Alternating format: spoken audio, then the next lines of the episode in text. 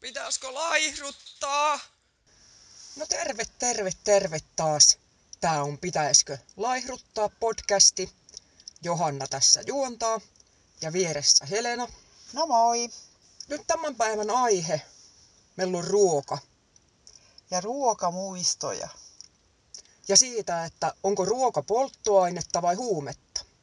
No mä ainakin silloin muistan, kun oltiin pieniä, niin silloin ruoka oli lähinnä polttoainetta. Mm-hmm. Ei ollut yleensä mitenkään erityisen hyvää. Ja lähinnä niin kuin pari-kolme ruokalajia, jotka toistuu päivästä toiseen, että vaihtelu oli aika minimaalista. Kyllä.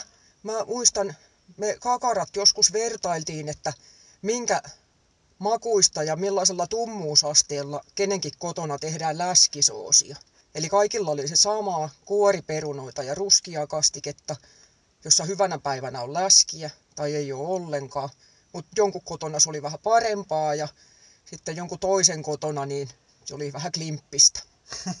Joo, ja lihan määrä ei yleensä ollut mikään suunnaton, että jos niin kun sanotaan, että 40 grammaa per ruokailija ehkä mahtoi olla lihaa, että perunoiden määrää säätämällä sitten sen mukaan, kuinka kova nälkä oli. Niin. Joo, ja proteiinin lähteenä toimi maito ja piimä. Joo, ja lihaa ei ollut todellakaan mitenkään ylenpalttisesti. Ja mietittiin tuossa salaattia, että koska salaatti tuli, että ei ainakaan vielä 80-luvulla niin ollut mitenkään yleistä. Ei todellakaan ollut. Yleensähän silloin se niin sanottu salaatti, niin se oli puolukkaa tai sitten se oli suolakurkkua. Niin, kotona tehty kurkkusalaatti. Juu. Ja hyvin pärjättiin. Ja etikkapunajuuria, niitä mä muistan, että en kyllä kauheasti tykännyt niistä, mutta joidenkin sapuskoiden kanssa se ihan oli ok. Paitsi mä muistan, että meidän perheessä ei ollut kauheasti varaa miettiä, että tykkääkö ruuasta vai ei. Helena taisi olla vähän nirsompi, niin aika monta kertaa kävi niin, että meidän isä otti lautasen ja pyöräytti sen sun naamaan. No meillä oli sellaiset jatkuvat taistelut sienikastikkeesta, koska isä oli tosi kova sienten ystävä ja mm. sitten sienikastiketta, joka oli sitten yleensä niin se oli aika järkyttävää. Niin se oli limaista ja kitkerää. Ja use, aika usein myös palannut pohja.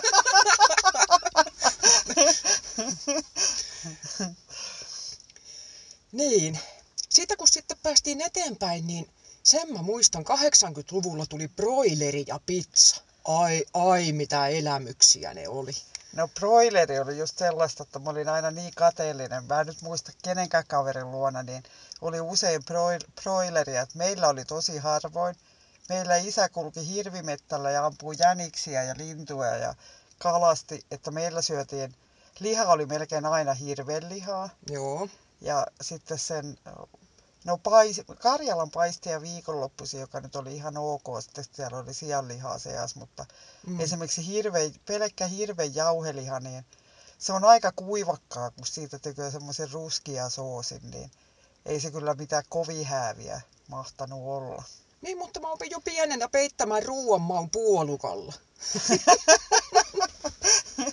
Kaikki maistuu samalta. Näin on. Kunnolla sokeroa tuo puolukkaa vai siihen päälle, niin avot. Jees.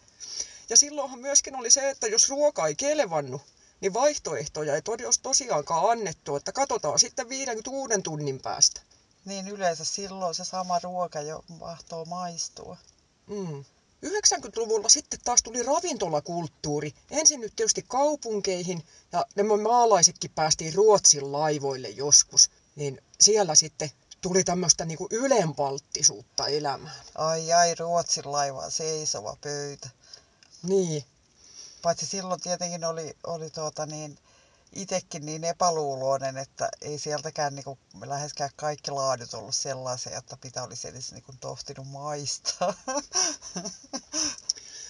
Mä oon ollut itse Ruotsin laivalla vuosikausia töissä ja mä muistan sellaisen tapauksen, että kun sinne tuli perhe, niin se isukki pakotti koko perheen syömään katkarapuja, koska ne on niin kalliita. Mutta se ei tiennyt, että ne yleensä kuoritaan. Se, se pakotti koko porukan syömään kuorineen niitä raapuja. Henkilökunta katsoo kauhistuneena. Kauhea roiske, rouske vain kävi.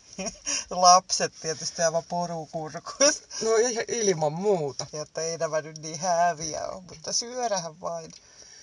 Mutta nythän sitten, sitten 2000-luvun jälkeen niin on tullut tällainen ihan valtava ruokatarjonta.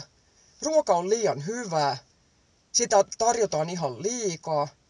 Tarjotaan suolaasta ja makiaa, eli ensin voi syödä pizzan ja sitten makiaan mahaa vielä jäätelyä. Et siinä ei ole, siinä ei ole mitään tolokkua enää. Eli ehdottomasti ei puhuta enää ruoasta polttoaineena, vaan siitä alkaa tulla huume.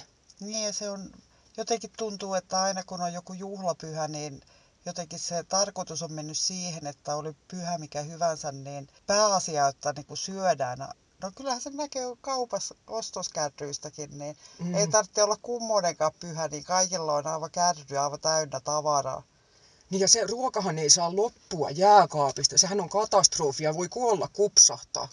Niin oikeastaan nälkä ei saisi olla ikinä, että sekin on vaarallista, jos tulee nälkä. Onko huomannut tämän? On. Varsinkin lapsille tuputetaan tunnin välein ruokaa, ettei niille vain tuu nälkä. Mutta siitä on semmoinen ikävä seuraus, että alkaa näkyä aika paljon lihavia lapsia ja se on aika surullista. Itse kun teki kaupassa hommia konsulenttina, niin huomasin sen, että ei ollut mikään outo näky semmoinen, että on niinku semmoinen lapsi, joka istuu vaunuissa. Sitten mm-hmm. vanhemmat on kyykyssä ja polvillaan siinä ympärillä ja jos on vaikka jotain maistiaisia, niin maista tätä ja maista tuota ja mitä, mitä ostettaisiin? niin, niin, että siinä se pikku taapero istuu niin kuin Kiinan keisari. Ja no niin, ja sille, sille tarjotaan näin, että olisiko tämä ja mitä äiti nyt ostaisi ja mitä hyvää voitaisiin ostaa, ja sitten lapsi on siinä, en tykkää tuosta, enkä tykkää tästä. Ja... Siinä vaan tulee tehtyä omille lapsilleen aivan kauhia karhunpalvelus, että se, että ikinä ei ole nälkä. Sulle aina tuodaan niinku ravintolamenu eteen, että mi, niinku mikä sua nyt kiinnostaisi tällä hetkellä syödä. Ja sitten, että jos syöt nyt tämän, niin saat sitten vielä suklaata. No, no. Niin, että lahjotaan, että jos syöt tämän, niin sitten saat vielä jotain parempaa niin kuin jälkkäriksi. Tai tämä, että just joku kertoo, että, että kun tehdään ruokaa, niin sitten jos lapsi siinä vähän kräkkyä, niin sitten sille tehdään esimerkiksi niin kuin odotusvoileipiä. Niin, niin kun se kuolisi siihen, jos ruoan valmistus kestää vielä 30 minuuttia, niin en muista sellaista tapausta, että kuka olisi kupsahtanut niin kuin kouristellut nälästä siinä ja joutunut tippaan. Enkä muista, että meidän äiti ei olisi kyllä meille tarjoillut mitään, mitään tuota siinä ruoan, ruokaa odotellessa. Niin voi onko sun nyt pikku Helena nälkä, että ota tästä voikkari. Joo, ja kaupassa oli turha yrittää ehdottaa, että mitä ostettais. Aika äkkiä vietiin niskavillosta pihalle. No mä muistan, mun sisko kerran yritti sitä, niin äiti lähti vain kylmästi kävelemään. Se jäi aivan sinisenä kirkumaan sinne karkkihyllyyn. Aika pian se sieltä sitten lyyryytteli perään. Sitten muuten toinen juttu, mikä mulle tuli mieleen, on nämä 2000-luvulla, kun on tullut nämä erikoisruokavaliot. Niitä riittää. Kaiken maailman tondietit pitää olla laktoositoja, gluteenitoja, luomua ja sokeritoja. Ei saa olla tyydyttyneitä rasvoja ja ennen kuin laktoosit keksittiin, niin oli vain niitä ihmisiä, joita aina piirrettiin oikein kovaa. Se oli aivan normaalia. Niin, ne vain kävi pihalla pierimästi. Näin on. Ja lasi maitua päälle.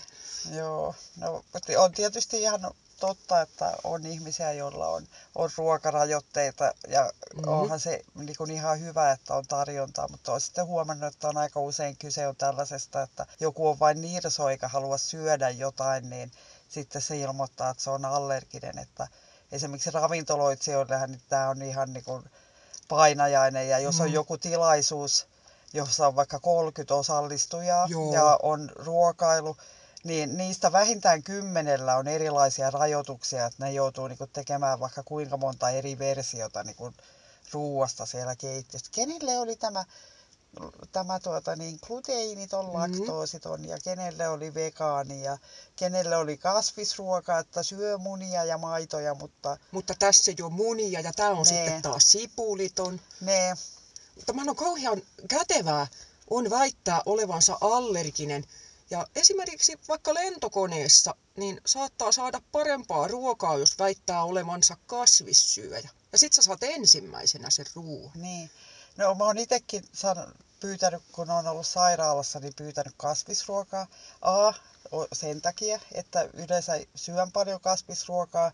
Ja B, sen takia, että jos sä joudut olemaan useammankin päivän sairaalassa, niin sä et niinku saa mitään, niinku, missä on mitään ravintoarvoa, jos et sä niinku sano, että sä oot kasvissyöjä. Et silloin saa ainakin niinku ylimääräisiä kasviksia.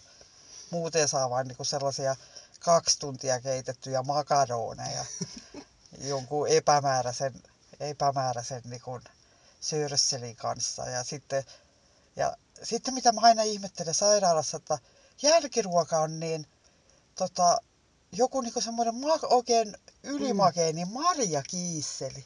Joo, ja sitten muutenkin, että no tietysti sairaalassa varmaan halutaan välttyä siltä, että potilaat ei olisi ripulilla. Että se on ikään kuin, niin kuin ummettava No se on ruokavalio. just, se, just sitä, että sitten niinku joudut, että joudun kerran olemaan melkein kaksi viikkoa sairaalassa, niin koska en saanut mitään kuituja, niin semmoinen niinku kahden viikon, kahden viikon valtava first stop, niin sitten joudut pyytämään, että saisiko jotakin mikrolaksia, joka sekin on aivan lukkojen takana, että sun täytyy sekin niinku perustella, että no en ole käynyt kakalla kahteen viikkoon. Mutta joo, nirsoillekin ihmisille on ihan valtavasti niin kuin valinnanvaraa ruuissa. Nä- Näkehän myös paljon niin kuin oikein lihavia ihmisiä, jotka sitten kuitenkin selostaa, mitä kaikkia 145 ruokaa ne ei voi Ne ei voi syödä. syödä, että ne on joko allergisia ja saa aivan jotain hirvittäviä oireita. Tai... Itse henkilökohtaisesti, koska on pulska, niin mä en oikein kehtaa ikinä niinku valittaa ruoasta ja sanoa, että tämä on pahaa tai sanoa, että en, en pysty syömään sitä enkä tätä enkä tuota, koska arvelen, Mm. että pelkästään vilkaisemalla meikäläisen päin, niin moni kuitenkin tajuaa, että kyllä tuo nyt ainakin jotain on pystynyt syömään. Niin, kyllä se nyt ainakin suklaata varmasti syö. Niin, ja enkä muutenkaan en, en ole mikään niin niikas ruoan suhteen, että yleensä kaikki kelpaa. Ja jos ruoka ei ole niin kauhean hyvää, niin, niin kyllä sitä aina pystyy sen verran syömään, että on hengissä pysytty.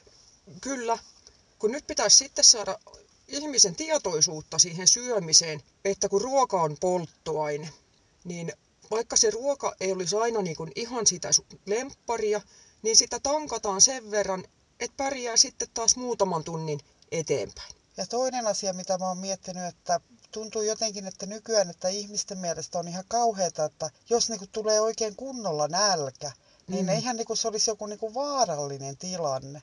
Joo, se on ihan luonnollinen tila. Niin mun mielestä niin pitäisi odottaakin siihen, että sulla on kova nälkä. Tai ainakin ihan niin selkeät sellaiset nälän merkit, että sä itse erotat sen, että kyse ei ole vain siitä, että tekisi mieli syödä jotain, vaan just siitä, että sulle tulee oikein niin kunnolla nälkä ja sitten, sä, sitten on niin se aterian aika. Just siinähän se on heippa rallaa, että jos ei ole nälkä ja sitten syöt, niin kappas vain se ruoka muuttuu suoraan laardiksi, koska sä et silloin tarvi sitä ruokaa. Niin se vaan niin varastoituu sun, sun triljooniin rasvasoluihin, jotka turpoaa ja, ja kas tekee uusia rasvasoluja. Niin. Vähän niin kuin koko ihminen olisi täynnä sellaisia ikään kuin jääpalapusseja, jotka täyttyy, sitten laihdutetaan, ne vähän tyhjenee, sitten lihotaan, ne täyttyy taas ja jakautuvat vielä. Niin, että sulla on sitten lisää, lisää mihinkä ottaa niin vararavintoa. Tyhjät solut vain odottavat täyttymistään. Niin, ja sitten se täyttyy aina tosi helposti. Että tässähän on myös niin kuin lasten suhteen, että, että jos sä lapsena niin keräät ylipainoa, niin tarkoittaa, Mhm. että sulla on aina niin kuin tulevaisuudessa se lihominen on niin kuin Aina helpompaa. aina helpompaa, koska sitten sulla on niitä rasvasoluja, mitkä vaan tosiaan odottaa siellä, että koska, koska saisi tilaisuuden kasvaa. Ja syömisessä on myös sitten kulttuurin tavat ja kaikki opetukset, mitkä meille on tankattu päähän. Kuulostaako tutulta esimerkiksi, että aamiainen on päivän tärkein ateria ja viisi ateriaa päivässä. Ja syö vähintään kolmen tunnin välein. Kun tämä tarkoittaa, että jos sä syöt kolmen tunnin välein, niin sun pitäisi pystyä syömään niin kuin tosi niin kuin pieniä Joo. aterioita. Kyllä. Eikä sitä, että syöt kunnolla kolmen tunnin välein. Että sun Mm. pitää olla jossain mettätöissä, että sä kulutat sen kaiken. Just näin. Ja esimerkiksi jossain Afrikassa on ihan tavallista, että aikuiset ihmiset syö vain kerran päivässä. Ne on tottunut siihen. Ei ne ole kuullut siitä, että pitää syödä kolmen tunnin välein. Eikä ne ehtisikään edes, koska niiden täytyy olla pellolla kaivamassa jotakin pataattia siellä. Sori vaan, mutta näin on. Niin. Joo, että se on vähän semmoinen myytti toi kolmen tunnin välein syöminen. Ja jotkut tietysti tarvii, ja sekin on vähän, että mihinkä itse saa opettaa, että siitähän se mm. Mm. on kiinni. Et itse olen pitkään yrittänyt syödä niin kun kaikki päivän ruuat tuollaisen 8-10 tunnin sisällä, mikä tarkoittaa, että syö niin semmoinen pari-kolme kertaa päivässä ja on pitkään syömättä. Niin, tästähän päästään aiheeseen yöpaasto. Eli tarkoitus olisi ihmisen nukkua aika tyhjällä mahalla. Silloin elimistö lepää kunnolla ja uni on parempaa. Jokainen tietää, millaista on, jos on oikein ahminut ja sitten menee maata, niin luultavasti näkee painajaisia. Mm. Ja sekin on semmoinen, että jos sulla on illalla nälkä, mä huomasin tämän, kun mä aloitin niin pidentää tuota yöpaastoaikaa, niin se ensin tuntui niin epämukavalta, että sä menit nukkumaan ihan niin tyhjällä vatsalla, Mhm. mm-hmm. mutta että sä totut siihen. Ja sitten se niin nälkä, että nälkähän on semmoinen, että se tulee ja menee, että se vaimenee. Joo. Että kun sä syöt kuitenkin joka päivä, että sä ei ole niin tarkoitus, että sä on niin kärsit pysyvästä jostain Niin, aliravitsemuksesta. ei me eletä Pohjois-Koreassa Niin. onneksi. Vaan se, että jos sulla on illalla vähän nälkä ja sä meet maata, niin se sun keho asettuu yölevolle ja se nälkä vaimenee, että sä valvo yötä, että, että niin kuin tiedätkö, että nyt on niin kauhia nälkä, että täytyy nousta syömään. Paitsi jos on psyykannut itsensä siinä, että jos mulla on yöllä nälkä, niin mä en pysty nukkumaan, koska mä saatan kuolla yön aikana. Näin on. Yöt syön ja päivät panttaan. Mutta ruvetaan lopettelemaan.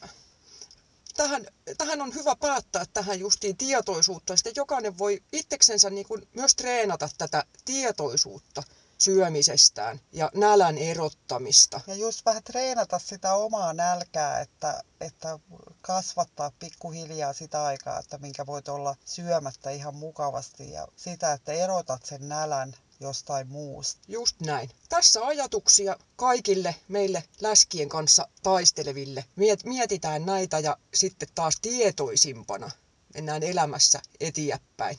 Näin teemme. Yes. Studio Fabia lopettaa. Morjens! Moi moi! Pitäisikö laihduttaa podcastin tarjoaa Pitäisikö laihduttaa verkkovalmennus? Liity sinäkin mukaan osoitteesta laihdutuskurssi.fi.